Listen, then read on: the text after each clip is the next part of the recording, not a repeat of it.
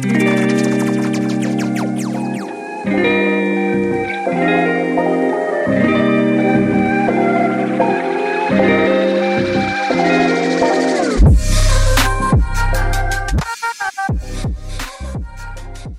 right, welcome to the Special Generalist podcast. Yeah, so today I have a, a guest who is third ranked in NCAA Division One men's shot put, former wide receiver for my high school team, Bachelor of Science in Kinesiology from the University of Minnesota, and current a candidate for Masters in Sports Management from the University of Georgia, and also my best friend.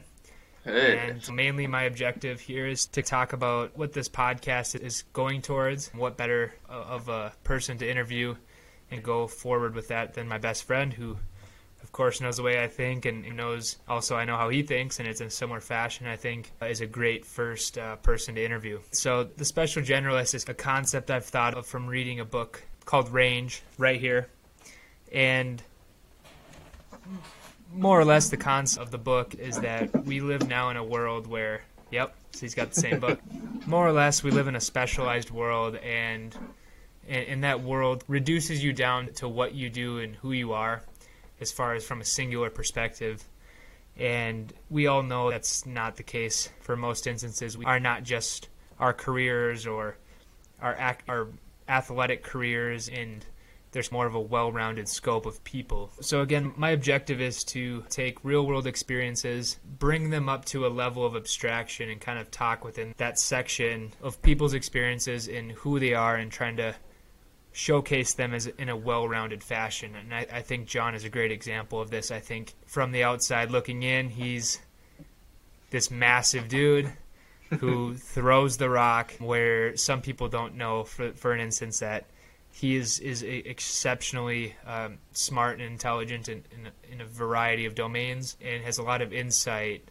into helping a lot of his experience with for example his division one athletics but sports management kinesiology etc so that being said i'm going to start the, the podcast in, in that direction Jon like you you've had obviously a variety of experiences You've specialized in, in throwing the shot put, of course, or putting the shot. Yep. I should yep. say.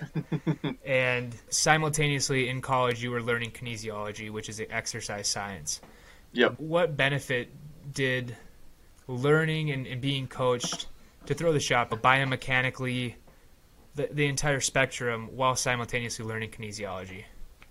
Yeah, so I think I thought it was a huge benefit, and actually, that's one reason I chose kinesiology. I'm definitely I'm interested in uh, sports and exercise science, which is what kinesiology is. I've always been somebody that's in sports, so I thought it was a great direction for me to take my college education. But you'd be surprised how many Division One athletes that have been an athlete for 10 years have no idea what to do when they're in a weight room or how training gets organized or any of that stuff. So I thought it was a huge advantage and as I learned more and more, not only through schooling, but just through interest, watching YouTube videos, reading different articles, doing projects for school, I think it benefited me greatly. I'm, i almost say it hurts my coaches in some aspect because I could I can see through some of the BS that gets put in programming, but I think they know that I come uh, with good intentions when I challenge them and ask questions and am there to push training because I'm just trying to optimize my own training to the best of my ability to get as good as possible.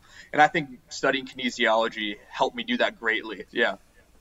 Yeah, that, that I think pulls into the exact example I'm talking about where you aren't naive to the fact that you've only done one thing and you're just blindly following your coaches.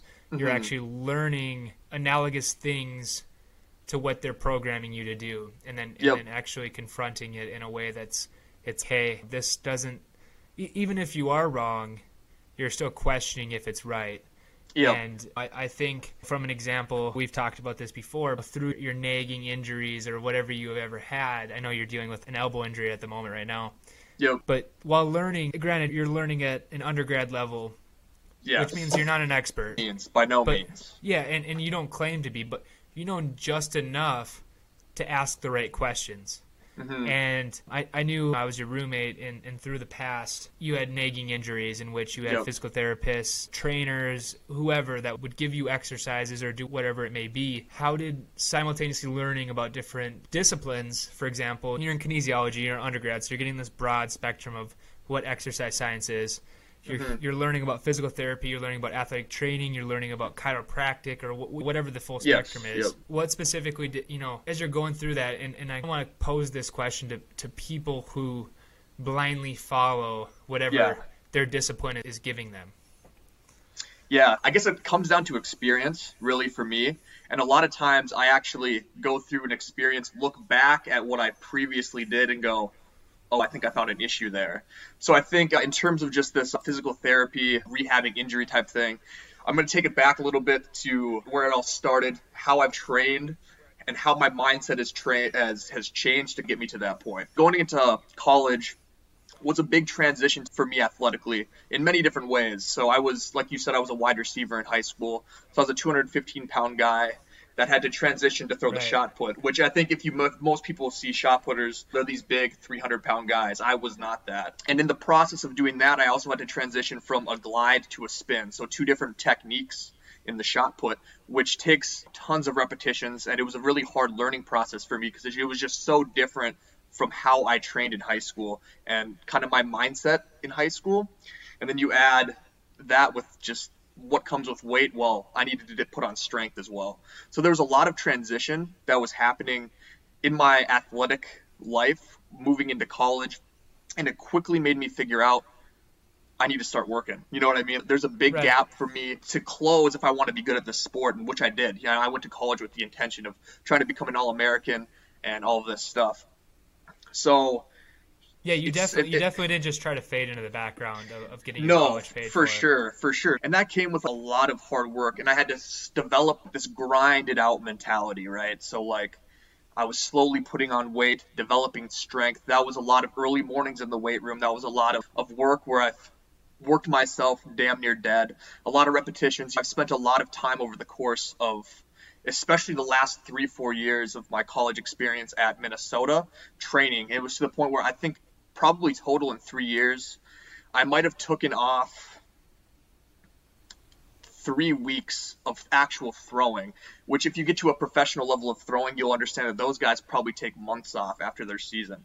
So I was taking about three weeks off to four weeks off in the span of three years. Just trying to make up for lost time per se. But I slowly started to learn in my last year in Minnesota, you can only do that so long. So I got to the point where the indoor season ended, unfortunately because of COVID. So the outdoor season didn't happen, and I that's kind of when my process of transferring to Georgia happened. But I was also going through a huge like questioning phase in my training because I was pretty broken down both mentally and physically. Mentally just through COVID, but physically through training and also mentally through training a little bit. I was pretty beat up. My elbow at that time was really bad. My back was hurting. It just there was a lot of stuff and I tried to kept keep pushing through training a little bit and I was just at a point where I was questioning like there has to be a, a better way for me to train. But unfortunately, my mind, my psychology wasn't allowing me to because I still had that grind mentality that I have to come from the bottom a little bit to get where I'm going. The grit, right? Yeah, the grit, but it was negatively affecting me. I remember last summer, I was trying to grind through it. I felt like I was getting weaker. My body was just hurting more. There was just no happy medium. And it started to almost get to the point where it wasn't even enjoying it much anymore because it was just so much of a, the grind was starting to wear on me. I'd get to Georgia, and my training went to a lot more of we need let's we need to go to quality. I started to get plenty of quantity and repetitions through throws. We need to get quality now. So the amount of throwing actually got reduced a little bit. The weight room got reduced slightly at the beginning to just a, a little bit less volume, a lot like more, less intensity, a lot of meat and potato stuff. Like you're gonna hit the back squat, the bench, the Olympic Right. lifts, and you're gonna do a few accessories, but call it good from there within about six weeks, I was still feeling, I was still trying to almost recover from the three, four years of previous training. I was still really run down, and it was affecting my training in, in the shot put. So my coach now, Coach Don Babbitt at University of Georgia, is is a is super amazing coach, and he's very flexible in terms of his athletes, how they train, and he's just okay. This is a nervous system issue. Like your nervous system isn't adapting to this stuff. Like how with you, how do I optimize your nervous system to train properly? He just had a conversation with me, and I just said I was doing about five sets per lift, and I'm like, I think I need that reduced to three, and I'm like, I think I need to change that mentality a little bit, where like I'm getting maybe that first set is very light and almost another warm up, and then I'm starting that second set a little heavier. That's just getting into specifics. But what I found is within a couple months of reducing my training down, not in half, but to about a third of what I was doing, my body slowly started to feel much better. And it, I started to also slowly and then increase drastically my amount of strength. So I sat down with myself and I'm like, I'm doing less and I'm getting better results. Right. I'm like, Jesus, I'm winning. I'm winning at that point. I'm doing less but getting more. But I also got to thinking though, like that's a, a kind of a bad mentality, thinking that less is always more. Because if you try to generalize that a little bit, just the, the Right. common population, that's not necessarily the case. You know what I'm saying? Not everybody needs to do less. From, from my not- perspective, I was gonna say, from my perspective, it seems as though that you came out of, of high school and you had to hit this breadth of Mm-hmm. of doing a lot of different things. You had to learn a, a, new technique. You Yep. had to put on weight. Mm-hmm. You, you were also in in the point of your life where you're probably wide eyed and trying to figure out where you where where you fit in the world. And now after your what sixth seventh year in college, you're probably a little bit firmer in knowing where you are and what you need. Yep. And you're actually dialing in more to specifics. So you're actually specializing in what you're trying to do, right? You're trying to Mm-hmm. Yep. optimize in your in the highest and best use of what you can, right? Yeah, and that's exactly what I was actually going to get to. So I changed, changed the definition of the idea from less is more to there's an optimal amount. There's an Right. optimal amount, and that is more generalizable, right? Like my optimal amount for how much I need to study might not be less, but my optimal amount for training might actually be less. And now we get back to the physical therapy and rehab part, where my experience with some trainers is that they just keep adding more. You start off with maybe two exercises, three sets of 10. Within a week, you have four exercises, three sets of 10. Within a couple weeks, you're at four exercises, four sets of 15, and they keep adding repetitions. I, instead of adding and doing more and more, I just think there's an optimal amount that needs to be done. And that just goes off of if you look at some hypertrophy research, now this is strength and conditioning. So this is getting with that idea of specialization. So when you're an athletic trainer, you're specialized in athletic training, but the programming involved in athletic training, when you're programming rehabilitation, that's a very personal trainer, strength coach aspect that you have to learn, but I think is sometimes missed in the athletic training curriculum. So that being said, if you look at hypertrophy, I, like when you train accessory stuff with hypertrophy, let's say, okay, you hit your big bench press, now you want to do chest flies. You don't necessarily need to week by week increase weight or increase reps or increase sets. You can actually do the same weight, the same sets for three to four weeks and get the same result. All you're doing is adding repetitions to grow the muscle and grow the ligaments around it.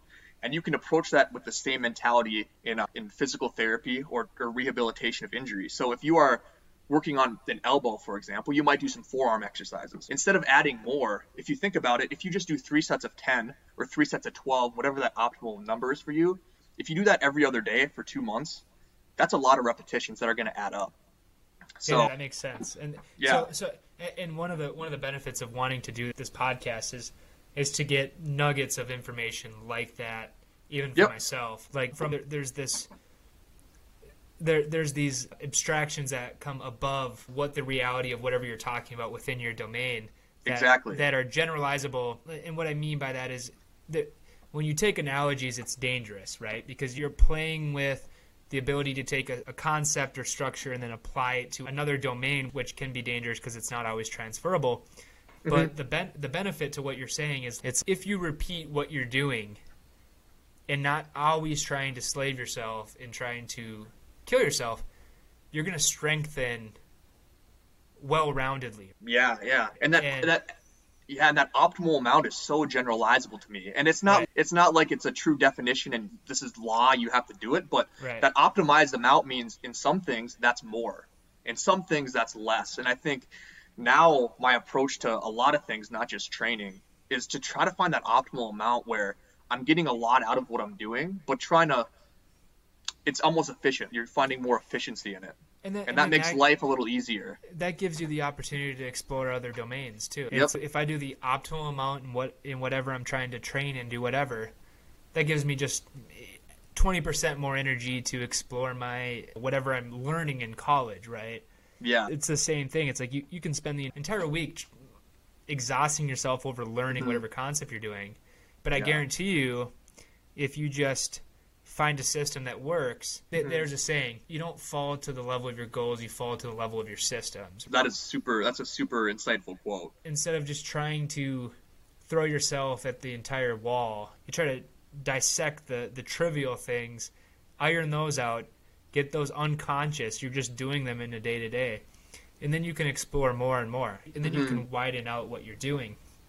And and I think, from my perspective of seeing you do this, I think you actually, after being five years in undergrad, you were like, I cannot learn any more of the same classes in kinesiology. Yeah. And I think that this is probably why you diverged probably from doing like a physical therapy or something in relation to that. For Um, sure. and I want to obviously touch on this because I think it's an interesting point. Because in my personal career, I started out in one place and now I'm in, in technology, and I've never even went to school for that. But because I've been able to merge a couple domains into one, I've become very fortified in, in my understanding of things. So as you move to University of Georgia, you obviously got the extra year because of COVID, and now you're getting your master's in sports management. Like, what is your experience in kind of making that pivot? So to me, it, it, it more feels like you've expanded in other places than what you're training in. I Mhm. feel like what your shot put life. I mean, and I could be wrong too because you got a new coach, you got a Yep. whole new learning platform. But widening widening your range has allowed you to, to narrow in more because you've seen and understand it more. And I, I guess I'm more or less asking like, how did that impact? How did that more or less impact where you are now? Like, how do you how do you feel about sports management? How do you like your current living situation as far as what you're learning, who your coaches are, and walk me through that. Yeah, so in terms of sports management, I'm, I'm super happy I chose it. And the main reason I chose it is exactly, you touched on it a bit. I didn't necessarily, I wasn't quite for sure that I wanted to specialize in something like physical therapy and go into just more of what I was learning, just in a more specific way. And I thought the better way to go about it was just to stay pretty general. And I, so I learned about like the scientific side of sport per se, the exercise science part. I thought it would be also pretty valuable to learn about the business side of sport. I'm a person that just I don't necessarily see myself staying in the same career over like a 50 year span. And maybe I want to coach after college. I'm not exactly sure yet. And that kinesiology degree is a great background to get into coaching. But then later in life, if I get tired of coaching and maybe want to move to more administration or whatever, then that business degree comes into play. It's been great because I've learned a lot and just through the different like papers that I've had to type or projects that I've worked with groups, like you learn a lot about the ins and outs of sports, especially at the administrative level of the NCAA or stuff like that. And I think it's super valuable and makes me look at although I'm an athlete in the NCAA, I look at the other side a lot differently, for better and for worse, but but a lot differently. Not that was super valuable. So in terms of learning from a new coach, my coach is great. He's one of he's pretty world renowned. He's coached various Olympians and all of this stuff, and just his mindset towards coaching is very different than what I've had in the past in a very good way. So exactly what you said. Since I changed coaches, I've actually just continued to learn in the same domain. But what I've learned is also specializing and hitting more of the meat and potatoes and getting rid of the access stuff. And it's been a really good experience in that aspect too. Right. So- in, in, in your sport specifically is a specialized sport, right? Very specialized. So, to, to play the dichotomy of specialized to generalized, I think this is a great example of this because you obviously took a pivot and you moved into a new coaching, and- and you have also in your historical coaching over the course of the last however many years, you've actually had a couple handful of coaches, right? So you've actually Yep. learned a variety of different philosophies, uh, systems, practicing methods, and as soon as you get comfortable in one, you have to move to another. And from my perspective, I think there there's a benefit to widening and understanding the the entire full spectrum of picture, Mm. understanding where you fit in that to specialize specifically along that spectrum of where you sp- like what coaching method where you fall but you would never know that you would just be blindly following your coach right Yep. So Exactly. And I, I think that the development of a person is actually along that line. You need to have a skill and you need to specialize in that skill because that's you have to be the best of whatever you do or you mm-hmm. want to strive for that. But simultaneously you need to get that breadth. Like you need to people need to feel the benefits of, of moving to a new location and feeling uncomfortable. There's nothing like breath from moving from one city to another across the country and having to acclimate yourself to new things, new coaching styles, new like you, you don't even know where you are. Mm-hmm. And there's obviously a lot of sifting and acclimating your awareness of where you are in your environment and stuff like that. So my objective of this, and I think what ends up happening a lot with like where I where my profession is within construction is like you have all these specialty trades, right? You have all the you have the mechanical, the electrical, the plumbing, all these different specialty trades. But then I work for a general contractor, and it's I started to see this relationship between specializing and generalizing. And so I obviously read this book, and, and I've always been like you, I think, more interested in generalizing enough to find your road, right? Mm-hmm. Instead of just following a road. And, and I think that there's a lot of utility in that. And it's interesting because, for an example, you started in sports management. We're talking about things I, have never even heard of, just organizational structures in in different sporting, from NFL to basketball or whatever. And then we're also talking about the NCAA, right, where now athletes have the ability to potentially advertise themselves and promote themselves and, and you're going through and learning law mm-hmm. in different dynamics while being an ncaa athlete so yep.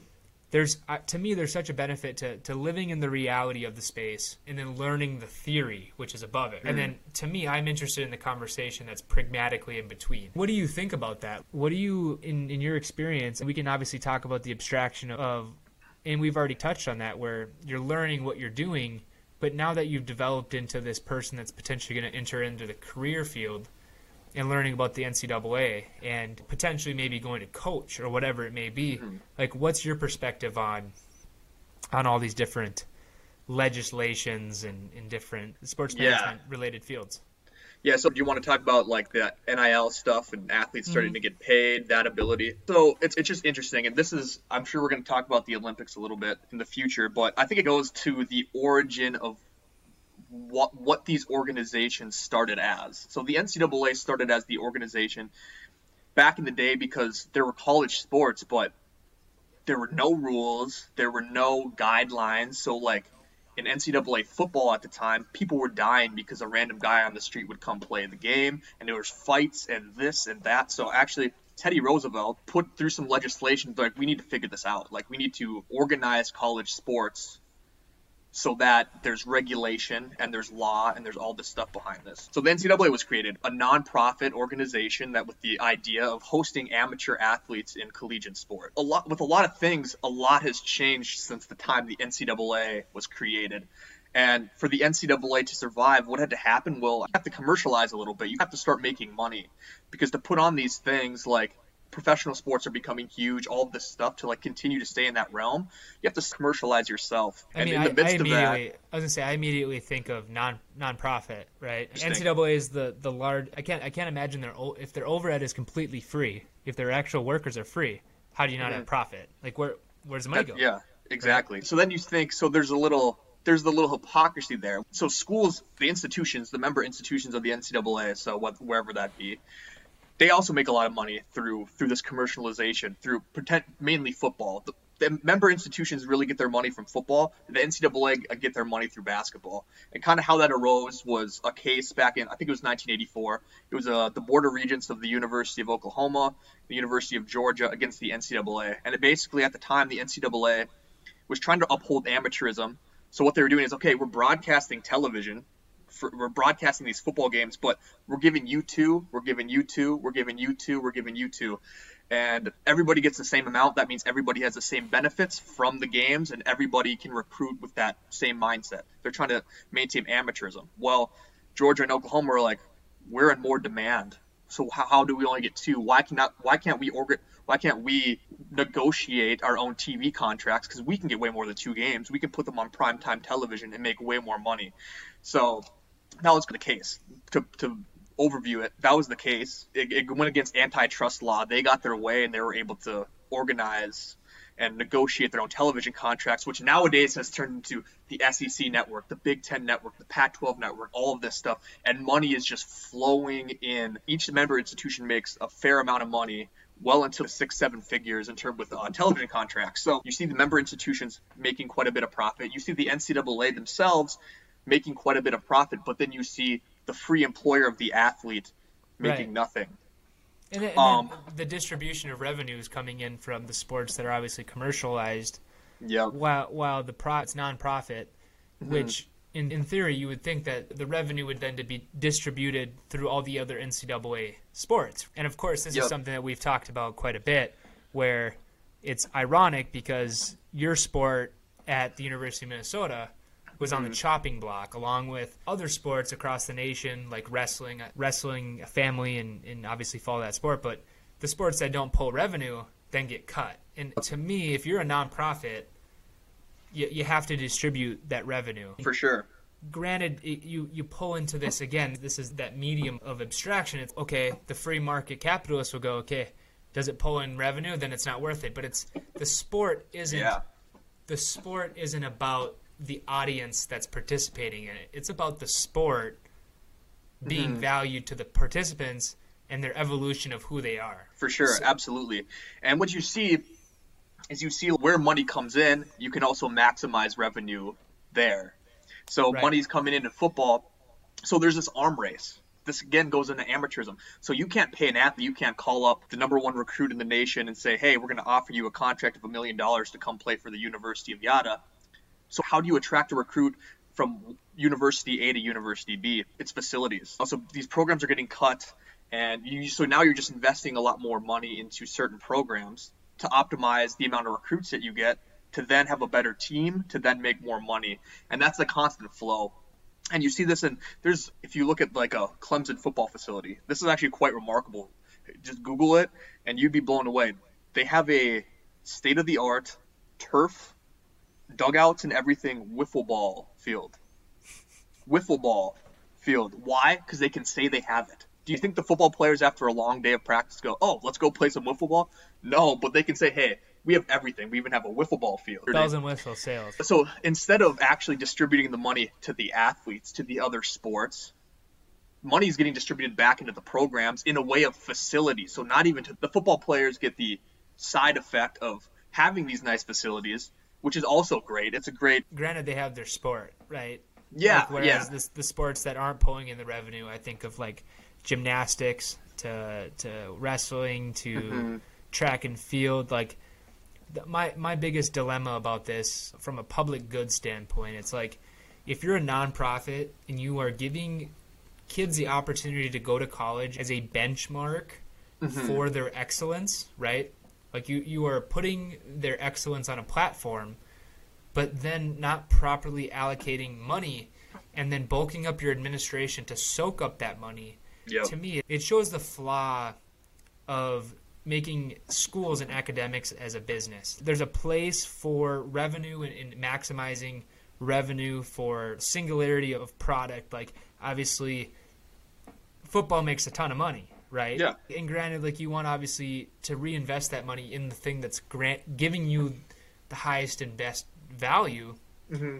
But simultaneously, you got to remember that you're a college that's trying to develop kids and, and give them a degree, right? Yeah, you're I mean, trying to develop a, a, student athlete, and if I'm sure if you looked up the NCAA's mission statement, it's guided towards that, creating the experience for the athlete and having them walk out better than they came in to the university and the NCAA right. setting and creating opportunities for yeah. kids that may or maybe underrepresented in other aspects. Mm-hmm. To me, it's it's the beauty of the generalization, right? Like with the generalist, it's you're good at this and you're also good at school. You're half good at both.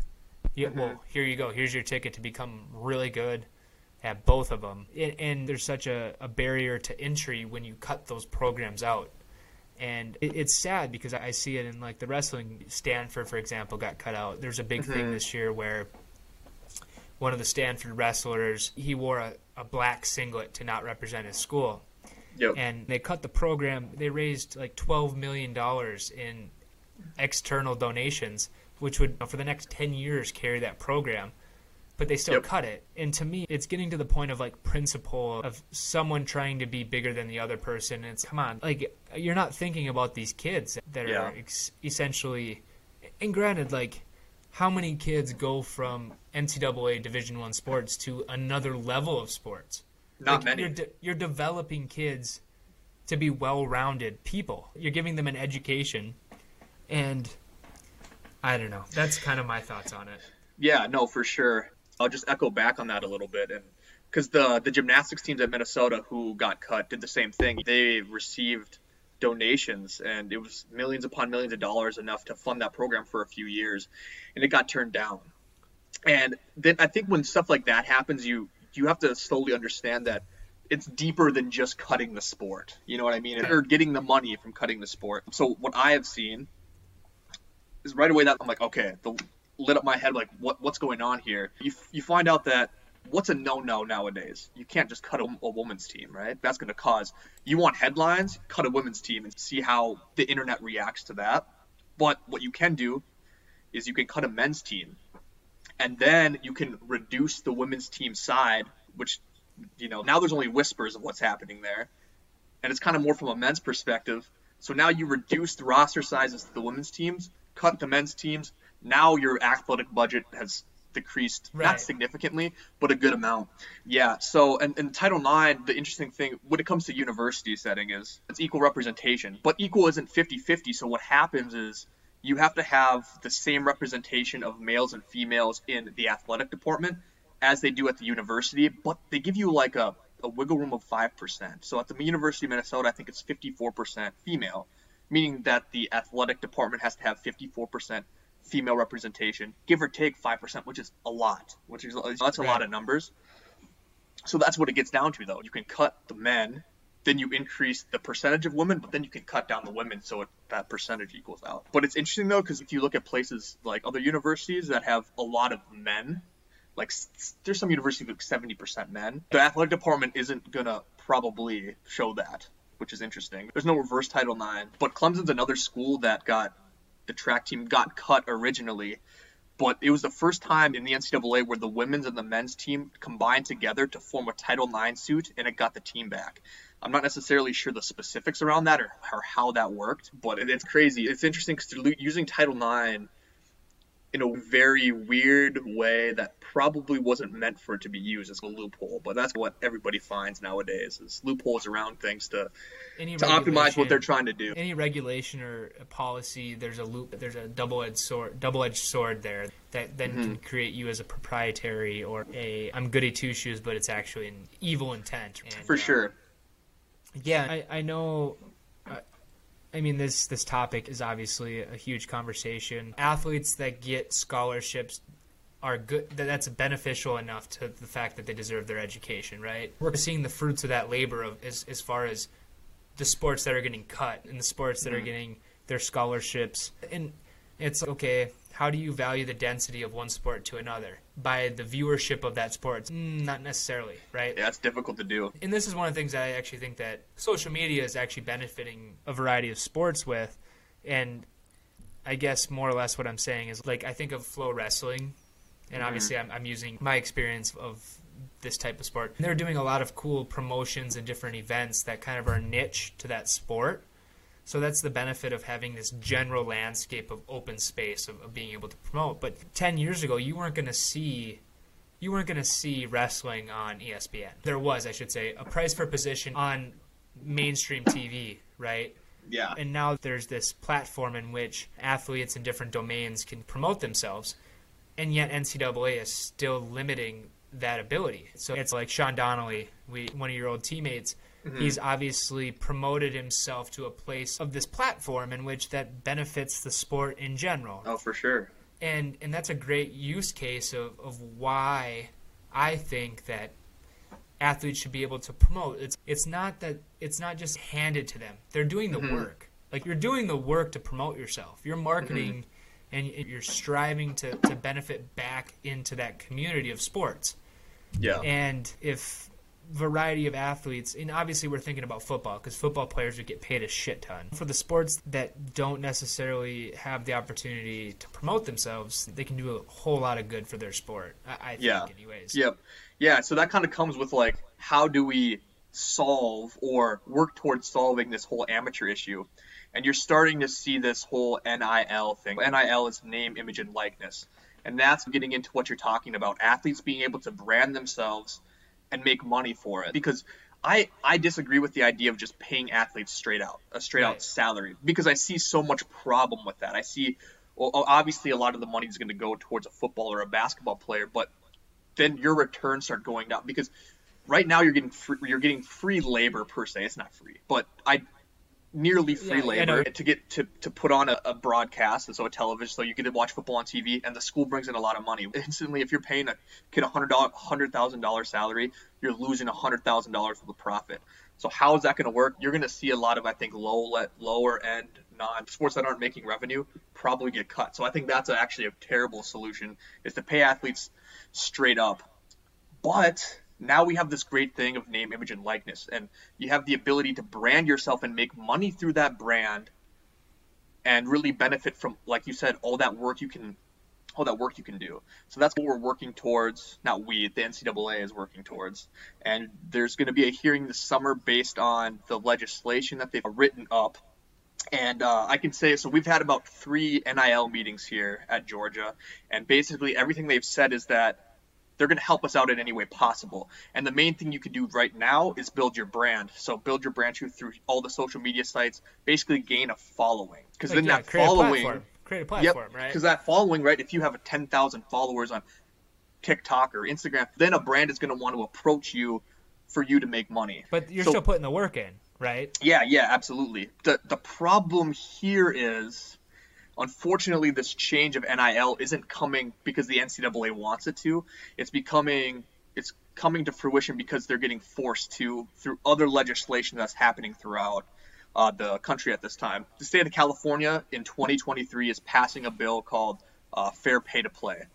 And basically, what it does is it says athletes can make money off their brand in the NCAA, and actually, it goes against the NCAA rules, so the NCAA can't ban the athlete if they do. I'm not really sure how exactly they got that to pass. I'm not. That's where my I don't have expertise completely in law. I've just Right. taken one law class. But 30 other states have also started to draft legislation based on the Fair Pay to Play Act that California is putting into place. So we're seeing from 2023, probably a couple years past, so many states are going to have legislation that athletes can brand themselves that the NCAA needs to get ahead of the curve. They need to, they're, so they're actually just trying to set the standard so that they don't probably lose too much.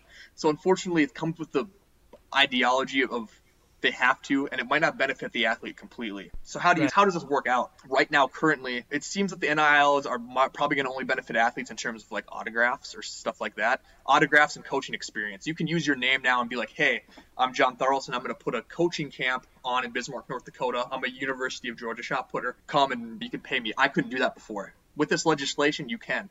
With this legislation, I can go have an autograph session uh, at the downtown mall and pay people 10 bucks for an autograph, which was before against NCAA rules. But the whole branding aspect, the whole of gaining your brand so that some other, I don't know, some lifting company can come brand me because I have 10,000 followers on this platform, that's probably not going to be possible because the NCAA is making it against the rules for you to take on sponsorship that goes against your school's sponsorships, right? They're, they're, they don't want that conflict of interest to happen. The school sponsorship is pretty much everything. You have Nike or Under Armour or all this as apparel sponsors, so there go all of your apparel sponsors, which was probably the main thing that's going to brand an athlete. Then like you have Minnesota that's getting sponsored by like Land O'Lakes for food and drink and or and Powerade. There goes another huge chunk of opportunity there, and Right. it goes down to the point in my sport law class we broke it down.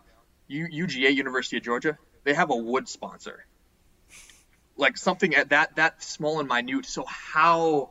So if they have a wood sponsor, how are you going to find anything to actually brand yourself and be able to make money? So it's an imperfect solution, but I think it's a good start. We're starting to cut down the amount of power that the NCAA has over the amateur athlete, and it's a good start, and I'm, I'm excited for it. Unfortunately, I won't get to utilize that. I'll be out of college at the time, but I'm excited for the people that are coming through. I think they're going to get a better college experience, opportunity to make a little money, brand themselves, and I think it's going to really benefit sports like track and field that can actually find unique ways to brand themselves now. That's I think that's a great you know summarization of what the objective is. It's not to just get a salary and, No. and have have people make their money. It's a way to create a platform in which then you can excel your sport. Let's say you wanted to become for a local I, I think of Carson Wentz and Scheels, right? Carson Wentz went to the NFL and became a Scheels sponsor right away. Like just to put it on the map. Mm-hmm. And that opportunity to do that, like I guarantee he didn't make a lot of money doing that. Maybe he did.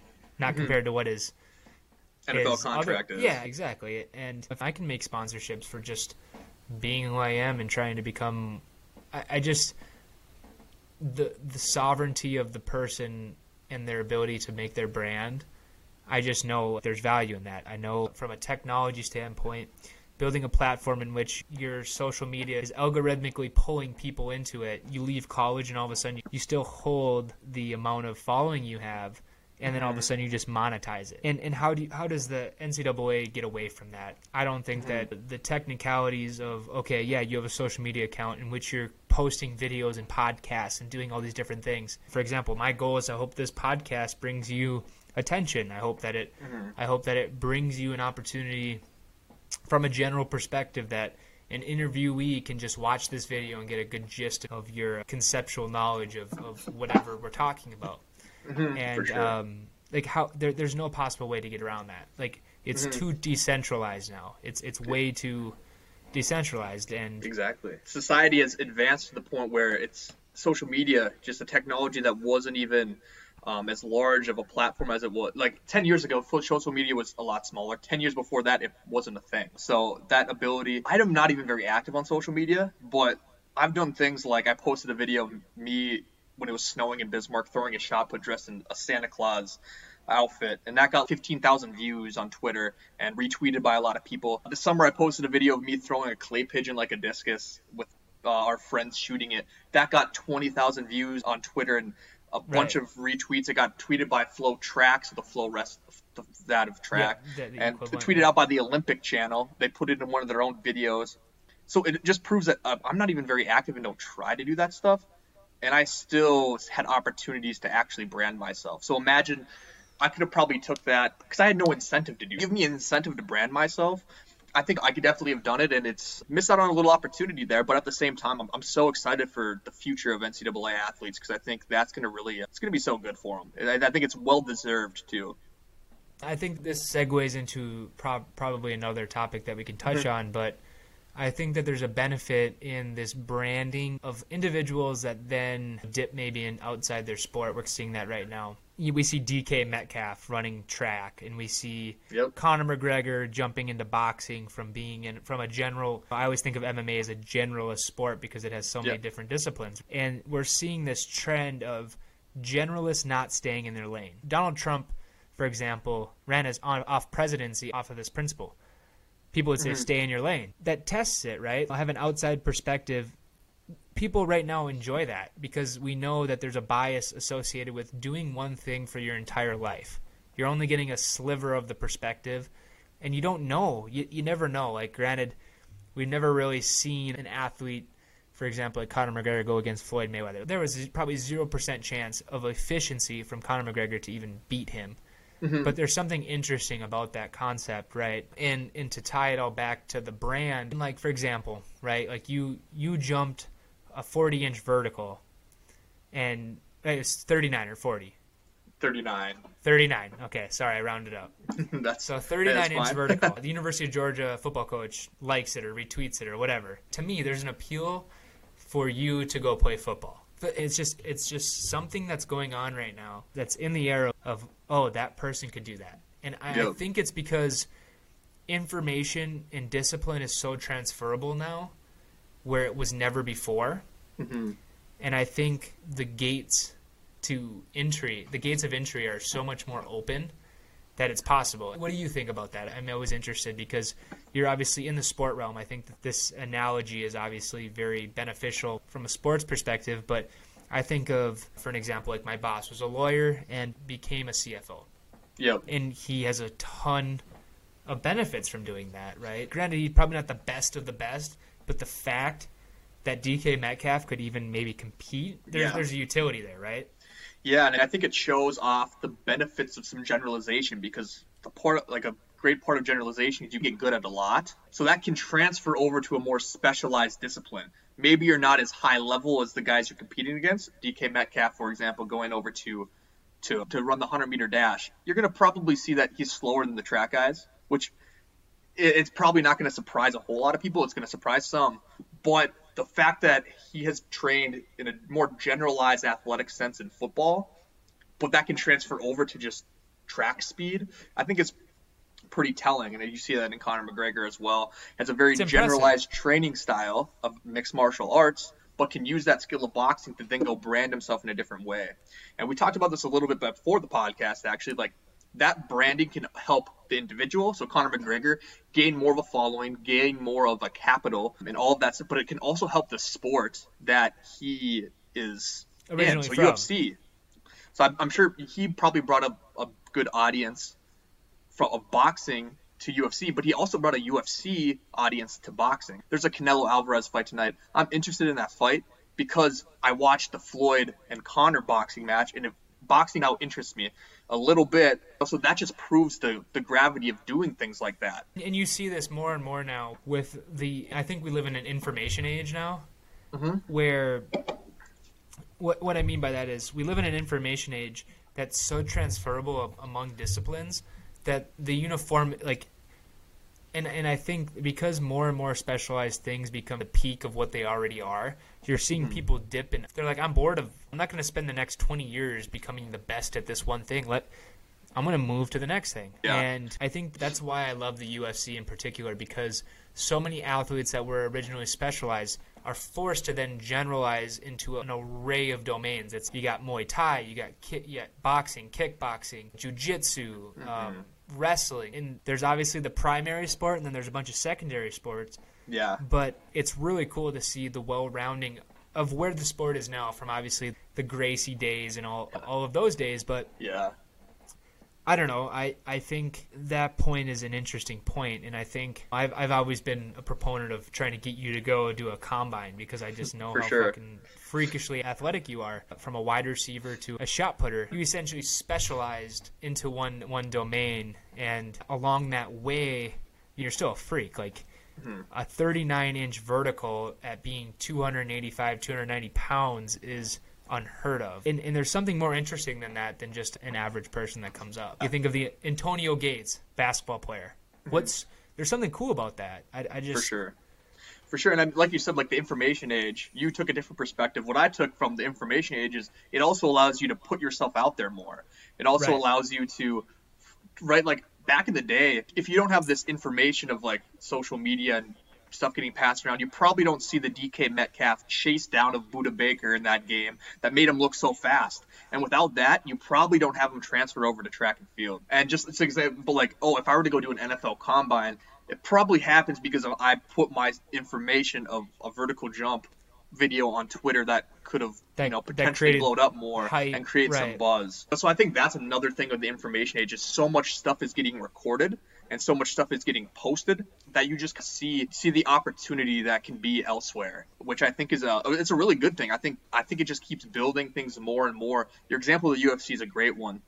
You come to the UFC specialized, you have to generalize yourself to become good. If one guy generalizes and becomes just a much better fighter, so does the next guy to fight him. And what are you seeing is now how well rounded the UFC fighters are nowadays compared to 10 years ago and how good the sport is getting. God, it seems like every day there's another guy that just looks so freaking good and has the chance to just be great. And it just I mean, makes. Kamaru, Kamaru Usman surprised me this last fight where oh, he man. knocked Yeah, out Masvidal, right? Dana's smiling ear to ear because they, he has all this talent that he can just consistently put up. Because I think the UFC cards over the years have just gotten better and better. It seems like every one now is just a loaded card. Where before it was like it seemed loaded once every three months, and now it's just the quality. It seems like they have one card that gets super like loaded, and then that's their standard, and that they keep. And the only way that's possible is because all these fighters are trying to become so good in all these domains that fights are super competitive and super fun to watch. Right, and it's it's all about styles, and it's all there. Every fight could be different. It's much mm-hmm. more dynamic than it used to be. Like more, it used to be much more predictable. The UFC, you hear a lot of rumblings that we were ta- we were touching on Kamaru Usman. Mm-hmm. and Jake Paul. You hear about Jake Paul all the time, and the Paul brothers. We have Paul Mayweather coming up here. One of the interesting points that that Jake Paul put light to was that the UFC actually has a has, isn't make as much money as what maybe he makes in boxing. He's like, uh, in my yep. third fight, I made more than any of these fighters in the UFC. But there's a there's a good abstraction out of that that I'd like to touch on. Kamaru Usman made what three million dollars is this last fight against Masvidal. He had, he had a huge ticket. Obviously, that's outside of what the pay per view numbers were.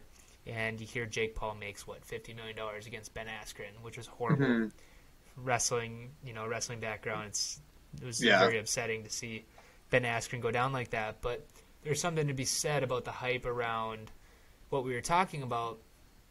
But going back to the UFC, it's interesting to me that the UFC has a very strong mean of pay. And what I mean mm-hmm. by that is that the distribution of pay is actually pretty equivalent across the middle tier guys. Whereas when you ha- you're in boxing, the promotion is very concentrated in the best boxers, right? There's so much money in boxing compared to UFC, and it's only four guys are making that much. Yeah, the yeah. Guy, you, the other guys are working two jobs, right?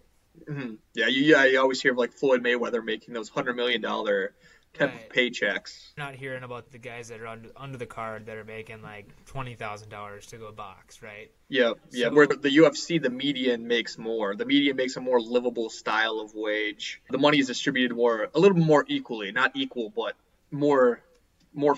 I don't know. I don't even know if, know if you want to say fairly, but it's just more equally distributed. And right there, there's the obviously the philosophy there. It's should you distribute the money equally to the mean, or do you mm-hmm. let the the best of the best earn the earn, like er, make their earnings of keep. And I actually think that because the MMA is so general with its barriers to access, that it's actually becoming more and more. It's it, the distribution so wide that it's not like it's not like what boxing is because boxing is super super specialized. So the ceiling it's like this, mm-hmm. whereas. Mm-hmm the the UFC is like this, and anyone can knock off the top contender pretty quickly just by a style, a different difference in style. Yeah, or even just like a new asset to their game. I think you saw that in the Poirier versus McGregor, the leg kicks. Yeah. Yeah, no, and I think that's again like what, what, we're talking about the reality of the example the use case and then talking about the abstraction it's i think that the ufc is a great example of this because it's all about styles but at the end of the day, you want interesting fights that get consumer attention. Mm-hmm. And the mm-hmm. consumer intent, so it's not. It's pretty obvious that the wrestling background is is obviously pretty dominant in the wrestling re- or in the UFC realm, but it's boring, right? you know, mm-hmm. Khabib to Henry Cejudo to Khabib. Not to get into tech specifics because people might not be interested in that, but it's to me it's it, the the most well-rounded fighters the most interesting the ones that can box the ones that can defend takedowns and slip into different areas of their game are the most interesting and exciting. I don't know. I've just always been super interested in, in what is the right philosophy? Do you pay people equally because the brand is worth it? Or mm-hmm. do you give people the platform to just earn their money right yeah, it's there's so many layers to this actually because boxing is because I don't even know the whole background of boxing in terms of there's so many different organizations per se or federations is the proper term. That's why you see five different heavyweights having a heavyweight title because there's five right. different federations that host. So like I think that plays a part of it where in the UFC there's multiple MMA federations, Bellator, One Fight, all of this.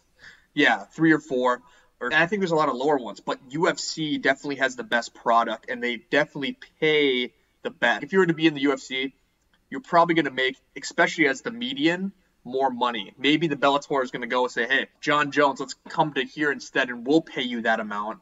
But it's not going to be distributed as equally as the UFC. So there's so many layers to this. It goes back to the NCAA in terms of track and field and wrestling and all these. Do you help support that median? As well as the money makers. And it, again, it talks about NIL in a way because I think the way the UFC works is yeah, we're going to give you a smaller base salary. Kamaru Usman three million dollars compared to what the boxers make. Their base salary is probably twenty to twenty five million. But the pay per views matter.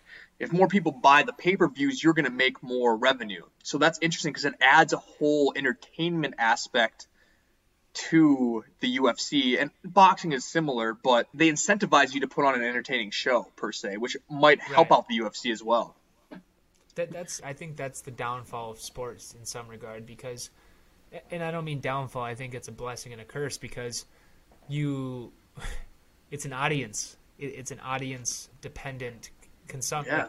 the consumption Consumer driven. sport- it's consumer driven in a vacuum the sport is obviously it's amazing within its its own domain but like for example what I go and do in, in my work and what I excel at is not it's not driven by the participation of people watching me. Where a lot of times and and that's and that goes back to the NIL and all these different factors. It's I guarantee you if you give the individuals that are participating in the sports the sovereignty to create their brand I guarantee you the the tide rises all boats basically is what the, Yeah, what the yeah. saying is. Like if you have participants in that sport that are excelling and they create a brand around it, I guarantee you the little kids that are watching these people are going to be much more acclimated and more engaging in that sport than ever before.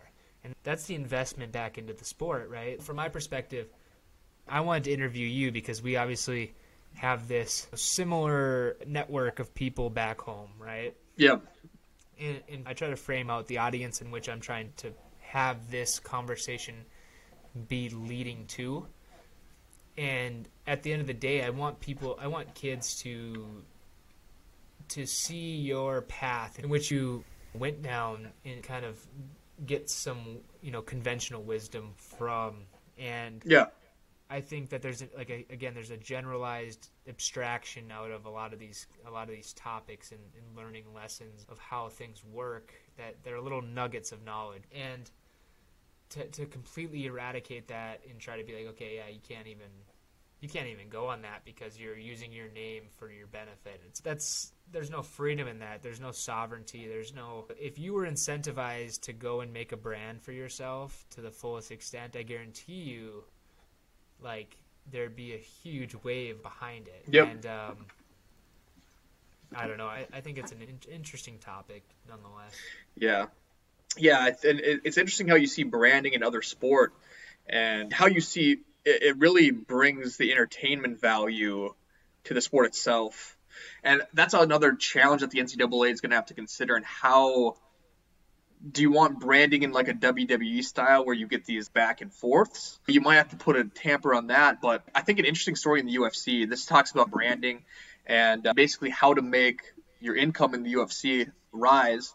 The story of Colby Covington is super interesting. It's come out over the past couple of years, but Colby Covington is the, the huge heel of the the Right. UFC, right? He's the smack talker. He wears the "Make America Great Again" hat, which is for some people very controversial, and he creates this like he wants people to hate them.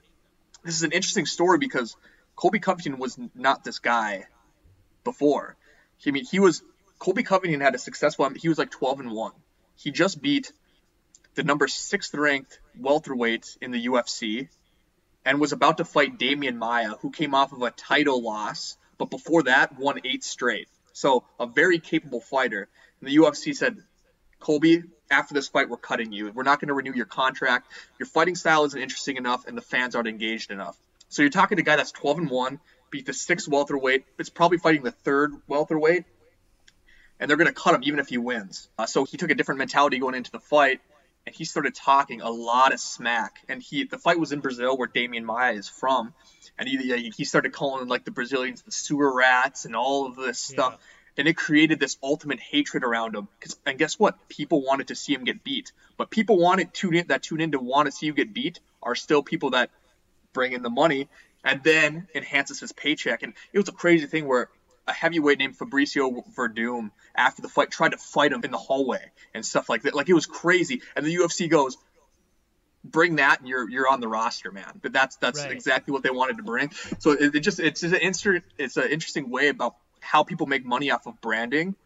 And again, I think the I NCAA mean- is going to have to regulate that, but it goes to show that you can brand yourself in such unique ways to make the money or to, I mean, you I know, mean to Jake I was gonna say Jake Paul is definitely doing that right now. He goes to the UFC event and he's getting booed while he's walking in. Jake, uh, Jake Hager, Jack Swagger is my cousin. He was the heel for a decade at the WWE level, and he was like, "I love being booed." That means I'm doing Mhm. good. And and there's a benefit to the everyone loves a good story. At the end of the day, Mhm. like people get bored without the story. And one of the benefits of having good versus evil is that you hate evil and you love good, but it sells, right? Like it's a story as old as time. We used to we used to watch Disney movies with that same thing. And the, these people are playing characters in which are drawing an audience, and I think that's the benefit of Conor McGregor. He's so good that he's got a good and evil side to him. Like, Yep. People hate him, but people also love him, and I actually think that th- those are the best characters in, especially in the fight scene. I think of the old school Mortal Kombat and all these different like caricatures, right, where they're like they have this pro side, but then the character's got this evil side to him, right? Like Mhm. this twist. Yeah. And you, you almost Mhm. and, and, and the best I, I truthfully think this and after reading a couple you know novels it's like the best characters the protagonists have a little touch of bad in them and they're fighting some evil thing but they're also fighting themselves and and not to get into that into the weeds too much about that but I think that there's a reason why we react to those storylines in our sports and there's a reason why we hate the Patriots they've done things to compete that have been proven to be wrong, but they've Mhm. also won. Like it still counts. It's a weird it's a weird paradigm where it's like how many people hate Tom Brady, but at the end of the day, he still he still won. He Yeah. still got seven titles. Like at some level, you got to respect it. At this, when he won it this year, I was like, you know what? I respect that guy. I was like, I was like, Yeah. hate to say it, I respect that guy, but at the end of the day, it's like, for example, I wonder how much they did to get an edge. But is it really Mhm. cheating if you're getting an edge? I don't know. What do you? Yeah. I mean, I'm currently reading a, a cybersecurity book right now because I'm going on Monday to talk about cybersecurity for my work on a podcast, and it's insane how much espionage is happening. I was like thinking, I was like, if this is happening between states and, and countries and whatever, I can't imagine it not happening within competitive sports. Like you just Yeah, have to, all you need all you need to do is get a login into the environment, and you could just see all the emails. You could see all of the different data. On the, Mhm. I, I can imagine that being super easy for whoever to do. Yeah, and the thing is with sports, not even just like the cybersecurity aspect, but the cheating is you're never going to eliminate that facet of sport. There's always going to be people willing to take advantage of the rules to get a victory. And this can go this actually circles back all the way to our amateurism discussion because a lot of like in the Olympics why amateurs were sought after originally is because they thought that well amateurs do it for the love of the sport. They have definitely they generally have different careers outside of being amateurs because professional sports looked a lot different way back then. Uh, so the amateurs also had different careers. They weren't necessarily trying to become professionals. So they thought if that, that's going to be the purest form, there's going to be no other way to cheat the system because they're not going to want to cheat. That doesn't necessarily. Then there's steroid problems and all of this other stuff. Of course, they're still going to cheat. So like, it, and people are going to take advantage of the system, no matter what realm you're talking about. Whether you're talking about competitive sport, whether you're talking about cybersecurity, whether you're talking about just anything, people are going to take advantage of the system and find ways around things. And there's There- going to be people that I don't know. that was said. There's the boundary of the rule, and there's the, the boundary of the morality. And mm-hmm. I always think of Tim Ferriss in his Four Hour Work Week book. He talks about he became world champion in this like combat sport over in Asia, and he basically won because he had cut weight. He he literally looked at what had happened. He basically took what had happened in, in American wrestling, like amateur wrestling, basically, as in uh, regular wrestling, Yeah. and he cut weight and then he like found a rule in which he kept winning and he, he was a world champion in the sport and he was like technically i didn't really cheat Yeah. i just utilized what the rules gave me Mhm. and, I, and I found it in a perspective that's not like that and it's that's an interesting that's an interesting concept right if you were so innovative to find an avenue in which you can perform in a sport that no one else has ever thought of yeah we see it all the time sport sports create new rules for people that obviously violate the Mhm. rules Yeah. Or, there's or find those loopholes. and there's something to be said about that, though. That's that. That's I think the issue with what rules are like, right? In the first place, there's no silver bullet of a rule. Mhm. Oh yeah, no. but at the same time the complexity of the performer I, I just think that you're never ever going to get around that and i think to take that up and do an abstraction of for an example a policy like tax law right hmm i mean the, the 1% of the people that are hiding their taxes they're going to find loopholes around the rule Yeah. it's, it's the same concept. At the end of the day, it's if you're going to be in a competitive environment, selfishness will always supersede the selflessness or the public or the public uh, sphere. And we've talked about this before. Uh, the disagreeableness to agreeableness factor, like in the personality trait, and like how when you are dis- more disagreeable, and you see this all the time in, in sports. There's kids that'll that will argue with the referee, just to Mhm. argue with the referee, and it's like, dude, sh- shut up Yeah. you're you look dumb, right? That's the Mhm. extreme of the distribution, and then on the opposite end, it's something bad happened to you and you didn't stick up for yourself, or Yep. you're getting taken advantage of and you're not sticking up for yourself. You're too Mhm. agreeable, and there, there's definitely a play there in my perspective of like you can take advantage of the system for your selfish reasons, or you can also find the flaws in the system, which is a benefit to the Mhm. system itself too. I don't know. Yeah. What's your perspective on that?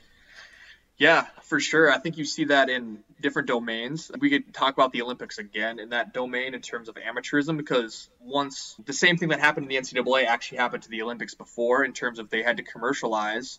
When you commercialize and start putting stuff on TV, you start to get superstars. And when you start to get superstars, you start to get endorsements, right? You, these people want to endorse these superstars with their products. Well, as an amateur, you couldn't take that so what was happening is there was a lot of what the IOC president at the time called shamateurs, so sham amateurs, that were competing as amateurs in the Olympics, but actually receiving endorsement money on the side. And I think you look back at it from this perspective, and you're like, no kidding. If if you saw uh, something like the Olympics and the IOC making money off of the Olympics through the commercialization, and you're an athlete that can't get a fifty thousand dollar endorsement from a shoe company, it's, I think I support that athlete in going behind their back a little bit. And like you said, Right. it pushes the mold, it pushes the actual system, the actual organization to better the just to better themselves and better their employees, make a situation that surrounds their they accompany their employees' needs. And I think that you start seeing that a little bit going back to the UFC and Jon Jones right now is holding out because he wants more of a guaranteed contract. So that Kamaru got that three million dollar guarantee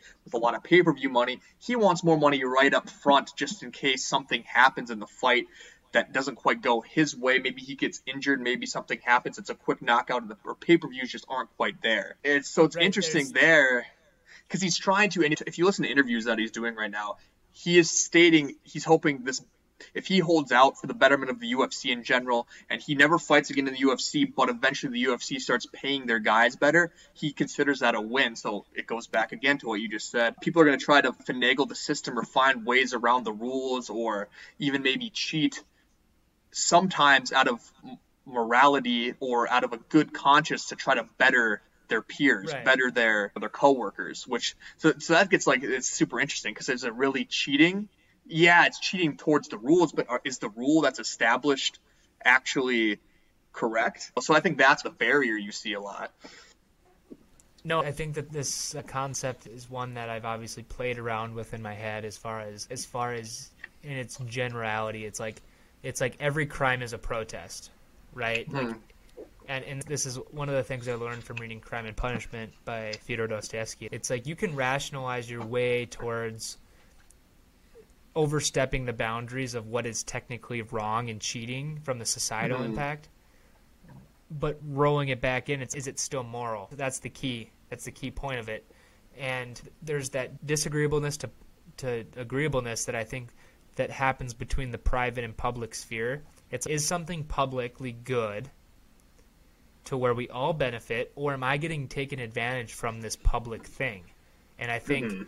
for an example, for people who are dedicating so much to the sport of something that are getting taken advantage for the fruits of their labor, it's one thing to be, you know, I'm like, oh, I feel really good for working for my company's growth. Yeah.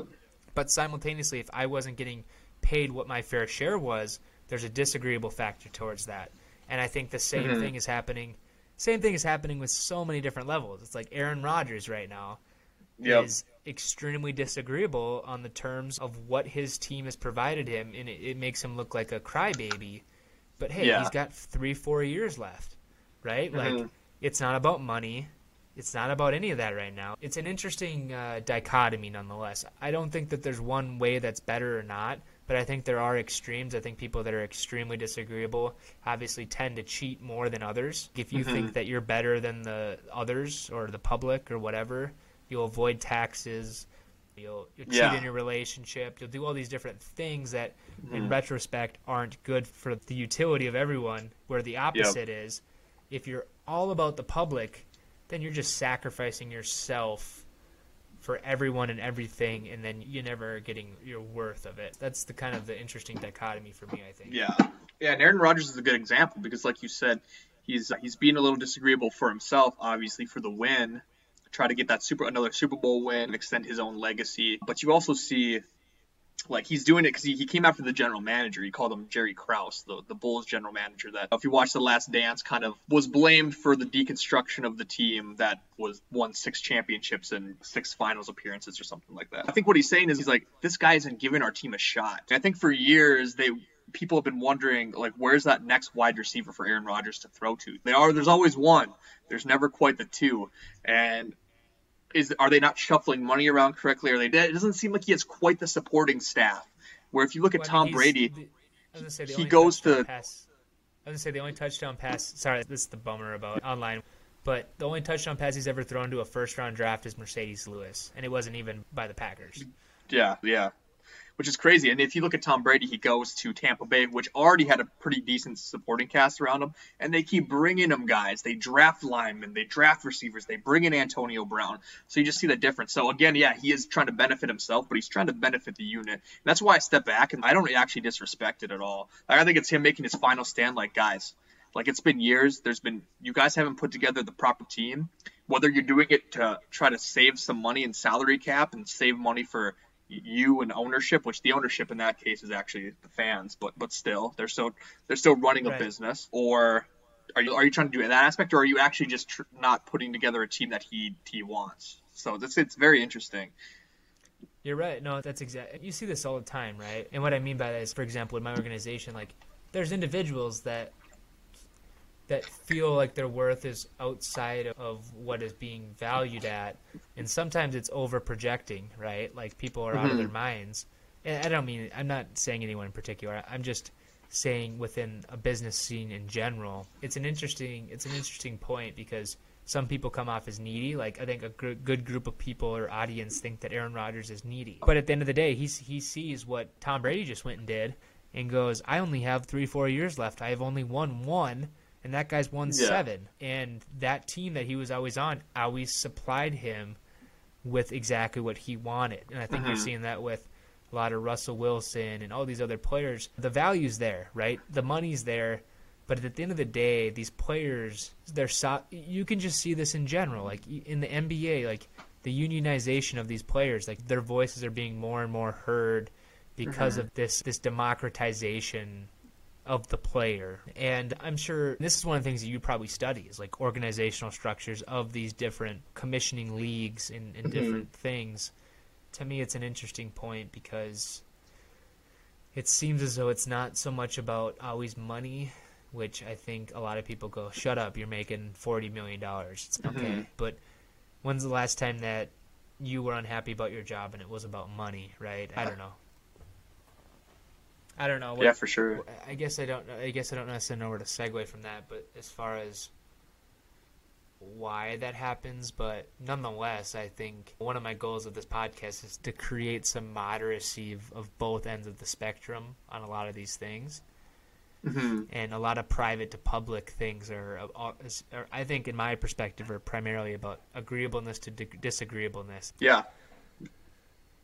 With your learnings within school as far as learning organizational structures do you think it's helped you understand your place within the ncaa and like your potential desires of sports or are you ready to just get out of sports as far as like from a player's perspective Oh, from a player's perspective, it just goes to exactly what you say. Sometimes you almost have to accept the outcome, per se. You have to be a little agreeable and just roll, go with the flow. Because in all actuality, you don't have much power against the NCAA. I think you see this in various different domains. One is just the story of destroying the the the punter kicker for UCF that created a YouTube channel was getting monetized money through his image there, uh, and then eventually just right? got you said yeah destroying yeah yeah, and then yeah. he got banned from the university. And there's certain there's parts of me that I'm like, dude, well, I was just stupid of you because you knew the rule and you just went against it, whether or not the rule was right or wrong. But then there's part of me that's okay. Now there's NLIs coming he would have actually been perfectly okay. So did he push that boundary? So in terms of I, I know I'd be perfectly fine saying the NCAA, especially with the steps that they're taking for student athlete wellness. But I've all, I have pondered, especially after things like these track teams or just teams in general getting cut, like the idea of a unionized somehow there's a players union involved that can speak the voice and for the student athletes and be able to negotiate for them because that's what you in the NFL and in the NBA and I know these are professional sports leagues but in some capacity it should be brought down so that the student athletes have a fighting chance to voice their own opinion because you hear it in athletic departments all the time. They want to hear the athlete's voice. They want to hear the this and that and the other. Well, what better way than to create something that can negotiate for the athlete, get a percentage of something here there, negotiate NLI, NIL stuff, and all of this different things because in the NBA, in the NFL, you see these player unions that because if you think about it, there's no competition for NFL football. You can say, oh, there's this league that's coming up like the XFL. They are XFL is so underdeveloped compared to the NFL. Nobody's ever gonna say, oh, if, if they were to ha- happen to be like the same day, nobody's really gonna. The NFL is gonna win every single They're time. There's no competition. Right. Yeah, because there's just they're not on the same playing field. So in that case, technically, the, the owners could be like, hey, all these quarterbacks want money nowadays. They want 30 plus million dollars a year. Guess what? We want to save money. How are we going to save money? We're just going to say, guess what? The highest amount we're going to pay is 20 million for a quarterback, and if we all do it, nobody can leave. We win. Well, with the players union, you can't do that. When you have a monopoly, essentially, and then you have specialized labor, it's much easier for those participants to be abused. And this is why construction industry is unionized because once you develop a skill and you're very singular, it's really hard to displace into another market. I want to remain apolitical, and, and what I want to do by this is say, okay, the right says that tough luck, you have to go find another job. The left goes, Yep. there's a job for everyone. It's that's not the reality. It's if mm-hmm. someone dedicated their entire life towards the NFL and played for ten years, and got all of these injuries and can't go and do another thing, they have literally like brain injuries, and mm-hmm. they de- there's no. It, it, nonetheless, it's like the NFL has to be at some level liable for the players in which it's utilizing its product for. Yeah, exactly. Yep, exactly. Yeah, because Right. people could say, okay, you don't need to be a football player, go do something else, or, or, or take your talent elsewhere, for example. But that's not the case, because like I said, NFL is such a high product. That's where you're going to make the most money. And who are you to say, although it's professional sports and it's entertainment, like people just choose that as their career. So who are you to say just choose something else? There has to be some accountability there. And I think like, a lot of good corporations that are private definitely still have that as well but when you get to or when you're a public i should say but yeah when you get to like this unionized stuff you have to defend the player you have to defend or the union in general you have to defend those people a little bit because otherwise they're going to get taken advantage of like you said like how these nfl players that are walking away hurt they actually get taken care of by the nfl and that could be something that just wouldn't happen because if you're thinking constantly revenue i'm going to maximize revenue you wouldn't help those people out but the player themselves can't say, "Hey, I'm going to go to this other league that does that." They don't have that opportunity. So then it becomes like there's no It's competition there. It's a Yeah, monopoly. and and so, yeah, and like the No. thing with sports is that monopoly is allowed to happen because it's it's so hard to create competition from league to league. The competition in sport is within itself. It's within the Minnesota Vikings versus the Green Bay Packers, and that's what makes sport a very interesting business because your competitors you also need to survive, right? So the Vikings need the Packers and the Bears and the Lions and the Saints and the this to be successful. If they wiped out all their competition, there'd be nobody to watch football because there's no other person there. So that means the NFL is allowed to operate and provide rules for the game and provide all of these other things to to benefit that the, the sport because it's competitive within uh, within within itself and it doesn't need out competition outside of the NFL. But in that case, they could choose to hurt the players since there's no outside competition. The competition is within itself. Again, like the example I said with the quarterback pay. So how do you regulate that? Well, you regulate that through a, a, player union, the player association, the NFLPA. They're there to say they negotiate salary, so players get the certain percentage of the salary cap. So or, or, the revenue made. So I think now it was over 50%. Now I think it's under 50%, but the NFL is making more money, so the players actually end up still getting more. And that's negotiated through the CBA.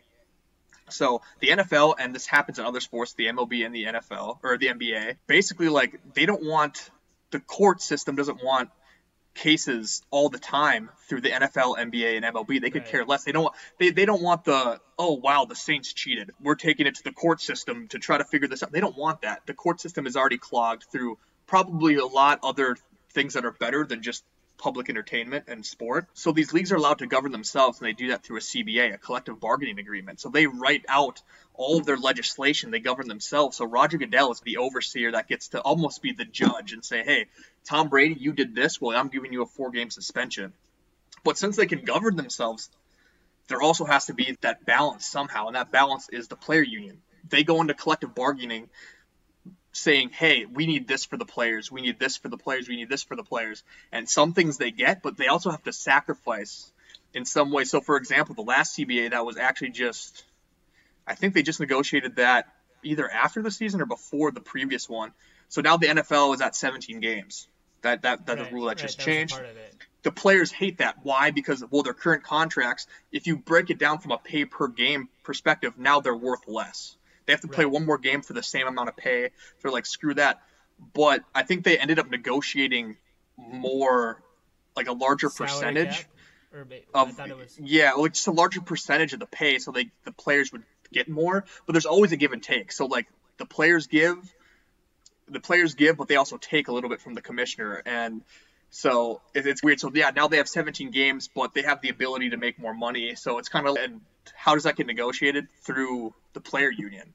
So I th- and I think that's generalizable because I think I was very not anti-union, but I almost didn't understand unions and they seemed dumb. Like why would you need these things? But now you understand because if there's something super specialized that could easily get taken advantage of, you need somebody there to say no you can't take advantage of this. They actually should deserve their worth, which we're here to negotiate for. It's much more specific. Like you can write a, a round of rules to do. It's, if you're a specialist that enters in data, super easy to automate.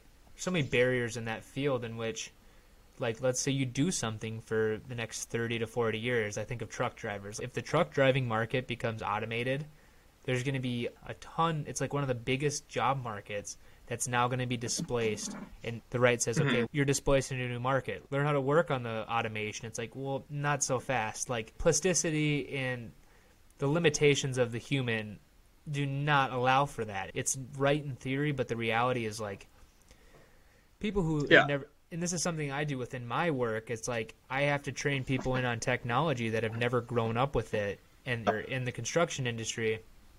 And I can't imagine one of the largest markets of employment being automated because it's they're specialized. So again, mm. this is one of Andrew Yang's points. It's the truck driving market. If it gets automated, is going to cause a, a, huge revolt because uh, or of unionization. It's the same thing with Ubers, right? Uber mm-hmm. driving became the, the more automated and more efficient way of taxi cab services, and you saw all these big taxi unions and the whole yellow cab that was happening in New York or whatnot. But I never thought we'd get into unionization, but I think it is a good point of specialization and the some of the issues with it. But there's also a need for it, and there's especially within public goods and entertainment, the things that we all mutually agree that are public goods. It's like we, we would much rather have the NFL than not have the NFL. Oh, exactly. Bottom line, right? Or I think of obviously my mom works at the post office and the post office originally was like the internet of information distribution. That's a mm-hmm. public mm-hmm. good. We all agree that the world is better because we need to distribute information between and amongst amongst individuals. So yep. the government goes, okay, we're going to subsidize this service so that we can all use this. Well, Now the internet comes along and that service isn't needed, but there's so many more people that still utilize that service. So many businesses. Yeah. So it's a public good. That's the in in the libertarian would say then that business needs to die because it's actually a waste. But the reality is we don't all adopt the newest and biggest thing like that. No, absolutely not. And that's my sympathy towards specialized trades and, and, and things.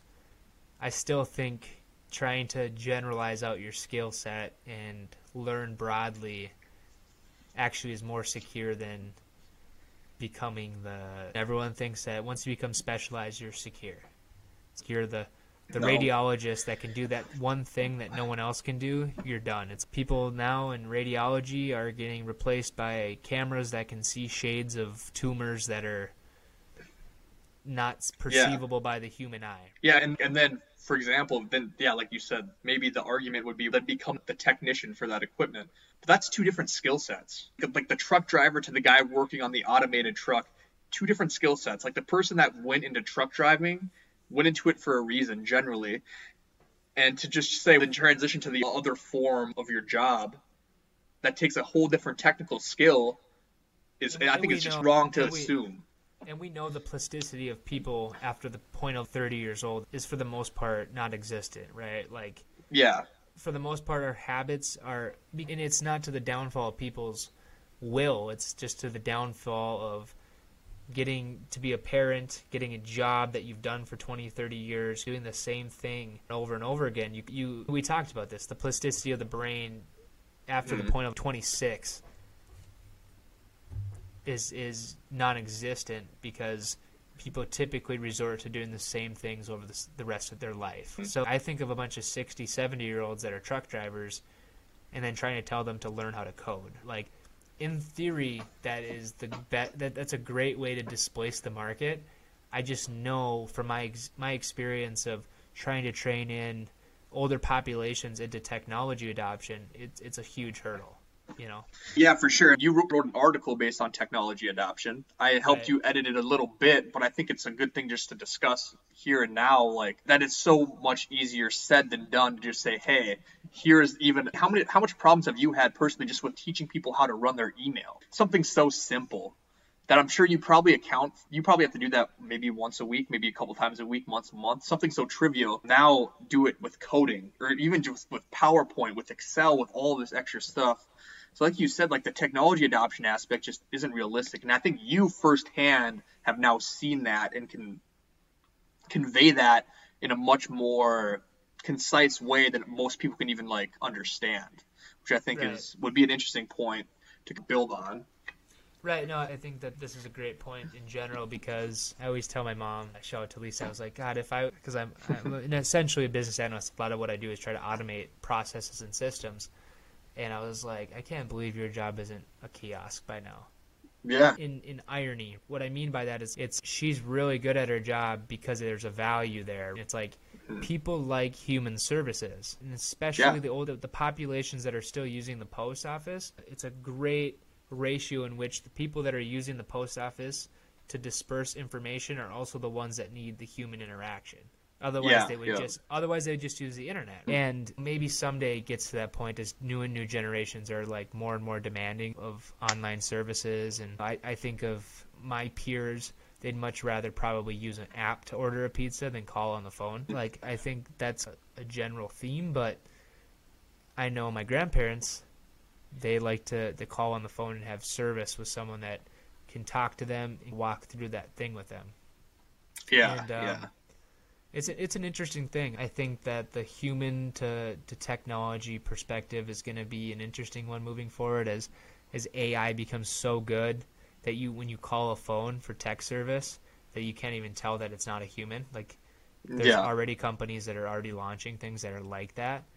Mm-hmm. And I'm always interested in that because you hear it a lot. Like people are like, I don't like talking to a teleprompter that's telling me to push in numbers, right? My perspective, I'm like, it's cheaper than paying someone to just answer the phone. And who wants to answer the phone just to answer your questions that are basically of three options anyways. Yeah, yeah. And so you're automating a lot of jobs. There's such a, a back and forth with that. I, I think we're just talking about the general concept of automation, but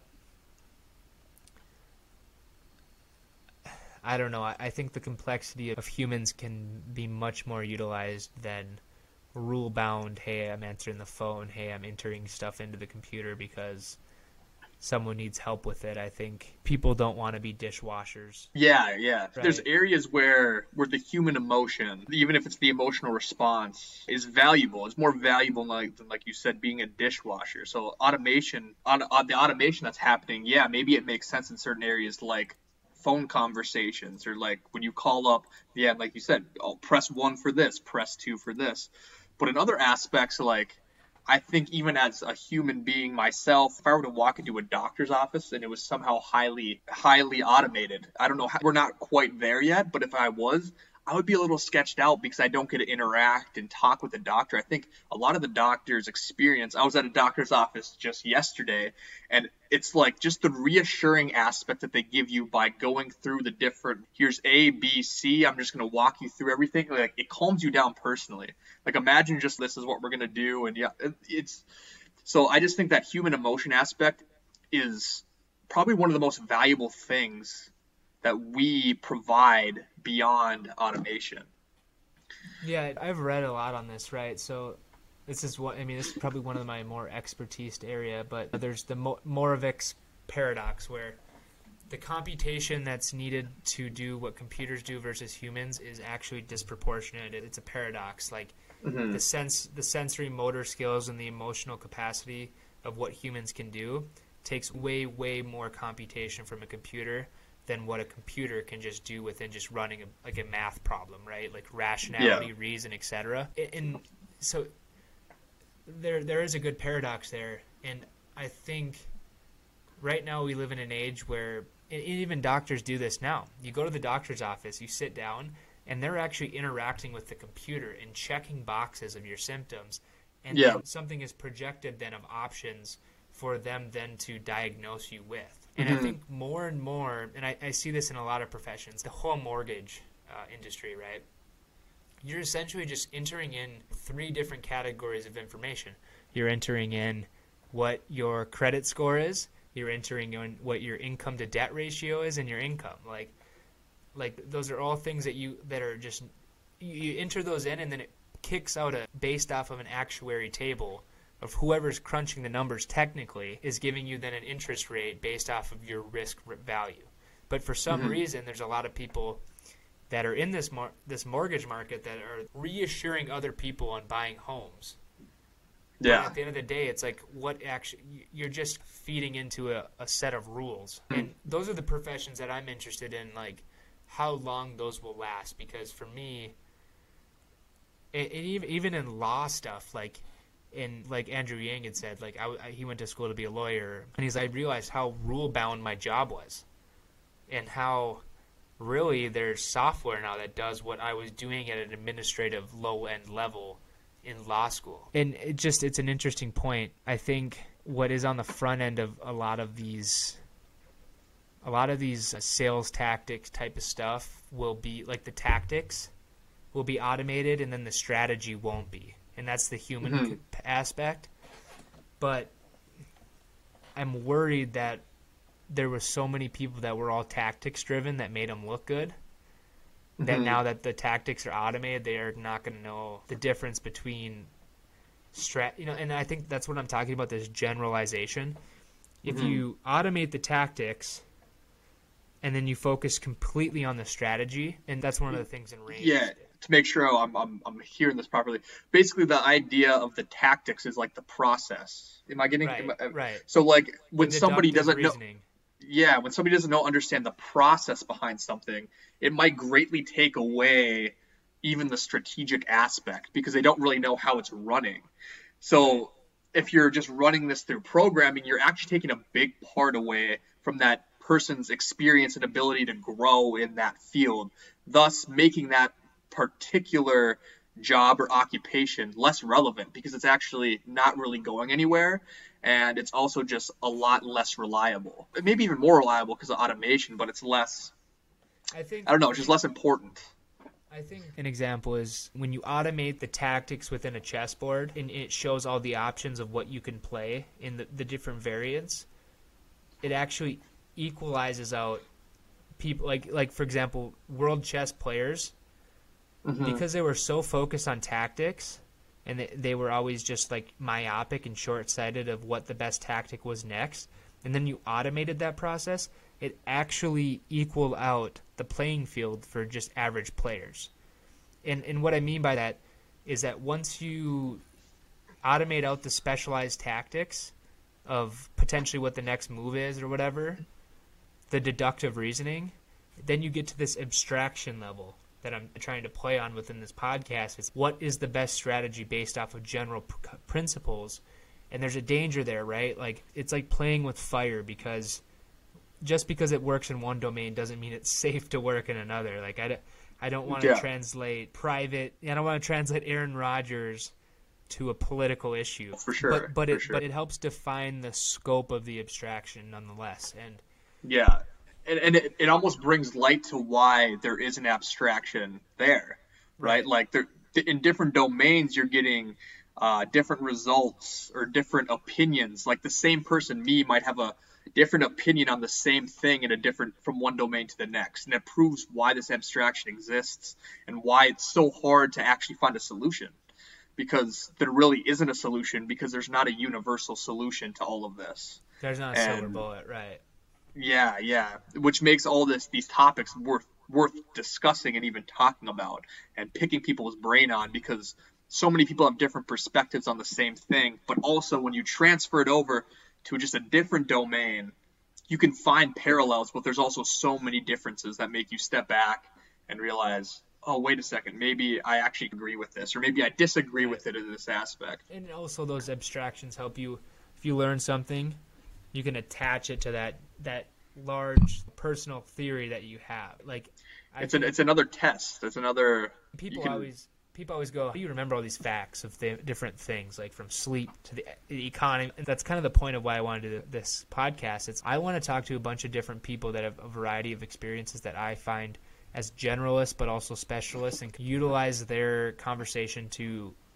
come back and forth between what they do you know the general ex- abstraction and back and play with that back and forth and i don't think that like directly any podcast has done that. I think one of the the top end podcasts that do that from like Joe Rogan for example, he'll go from having Ben Shapiro on his show to having Bernie Sanders on his show, right? An extreme an extreme distribution of ideas and thoughts and is still able to to pull and kind of flirt with those different topics. And I think there's a good utility in that. I think it also plays along with and I'm not trying to to pump up Joe Rogan's podcast in any means. I, I'm more just saying that there's a huge space for this right now in the information age. I can go and talk to someone who's completely unrelated to you and, and still pull on the similar themes, which I think is really cool. Yeah, and I think it goes to show how maybe even like more moderate or even generalized we are. Yeah, you could go take. I don't really know what the opposite of a specialization in like a shot putter athletics is, but maybe it's something deep into business or something over there in the prof- well, other professional realm. Uh, but you can actually get the same thing. I feel like a lot It's of like a actually, like- radiologist, for example, right? yeah, yeah. A lot of life Oh. lessons I've learned, although I've learned a lot of life lessons through sports, I've actually learned a lot of things that I've applied to sport or other things through people that aren't athletes at all. Maybe that athlete, if you hear it from an athlete, maybe it relates to you a little bit more. Maybe hearing it from like a David Goggins, who is more of this, he definitely competes in a different in athletics as an ultra marathon runner. Like it makes it stick to you more, but there's so much more value in a different opinion as well. And I think that's what's also interesting is integrating different forms of information, different opinions, uh, different strategy into your own specific realm to see if it works. I think that's where kind of some revolution happens. Yeah. Even like in the sport of shot put, if you want to even break down the sport of track and field into individual events, so the two different throwing events is the shot put and the discus. Well, there was one discus thrower one day that said, "What if I actually just do the discus technique in the shot put and see what happened?" And now that's the premier technique Right. in the sport and the ones that have taken have got the furthest distances. In, the, in, the, in terms of top 10 distances most of them have been this technique that actually moved over from a different event which is pretty interesting. So you could take that even more general. That's that's one of the most succinct ways that I could have wrapped up this podcast in some regard because I I firmly believe this that I was I was a primary I was a project engineer to start with and I moved into the IT space and the analogous things that I've learned from different domains I've been able to construct a more uniform and, and better practice I think from my perspective and I Mhm. think if you've only done one thing and you've only done it one way you have a cognitive bias that only allows you to do one thing and I think from you have you looking out, but then you have people looking in on you, and I think we have a human problem. And I honestly, I'm going to end up end it with this, and I think that we are we're extremely reductive in our society nowadays to where you specifically are only the one primary thing that you are known for. So it's like you mm-hmm. are the shot putter, Jon, and like that is a great thing to obviously to bolster it and, and have on the hierarchy of who you are mm-hmm. but it also degrades exactly who you are in general Yeah. from from the variety of things that you've learned like you you have a strong understanding of different things that you've learned and how that'll translate into your next path forward. And i think that we have a strong reductive issue. It's more of a reductive issue and then maybe we generalize it. It's mm-hmm. okay you're a big strong massive guy. That means that you're a meathead. It's no that's not that's not the case at all. And i mm-hmm. think we have this issue from racism, from all these different perspectives. Of a, it's a human issue. We reduce people down to a one single variable, hmm right? It's like you're the lawyer, or you're the IT guy, or you're the shot put guy, and it's that's not the case. Like these people have such a general rounding, and that's my objective of this is to yeah to obviously expand on who they are and what they are, and then try to round them out. And I think this podcast, for an example, obviously showcased that to anyone who ever even thought they knew who you were, right? yeah for sure for sure Yeah, I, I had a good time. I think we just wrapped up on two hours. It went pretty fast. Yeah, I definitely appreciate the opportunity, and it's funny because I feel like you and I have these conversations quite often. We just don't record them, so it's kind of cool to. It'd be cool to see the interpretation from others that they have on our conversation. Because, like I said, I feel like we've done this probably hundreds of times. It's just this is the 1st one we've recorded. We're gonna get four views, and it's gonna be our grandparents and moms. Oh yeah, hey, but that's a it's a start though, and I think, I like in, in your perspective, I'm sure you're going to learn a lot from even just putting this out there and putting it on, and the next time it's probably going to run more smooth because I know that this is not going to be like the end of the of your podcast. I think it's just the beginning of what could be, and I think that's pretty cool. It's going to be cool just to see it evolve. If it gets four views, and maybe I'll come on two years later and it might get a thousand or two thousand or I think it's a cool it's a cool thing. So I appreciate getting the opportunity to be the first and to get to see where uh, this whole thing goes. And I think you started it off really well and molded this podcast into what you want it to be. So it's gonna be cool to see. If anything, it's gonna teach me how to listen. yeah, that's not a bad thing. Yeah, you have to learn eventually. Thank you. And if you want to keep following, follow my page, and I'll probably cut these up into little segments that all you Facebook friends and people can watch. So, thanks.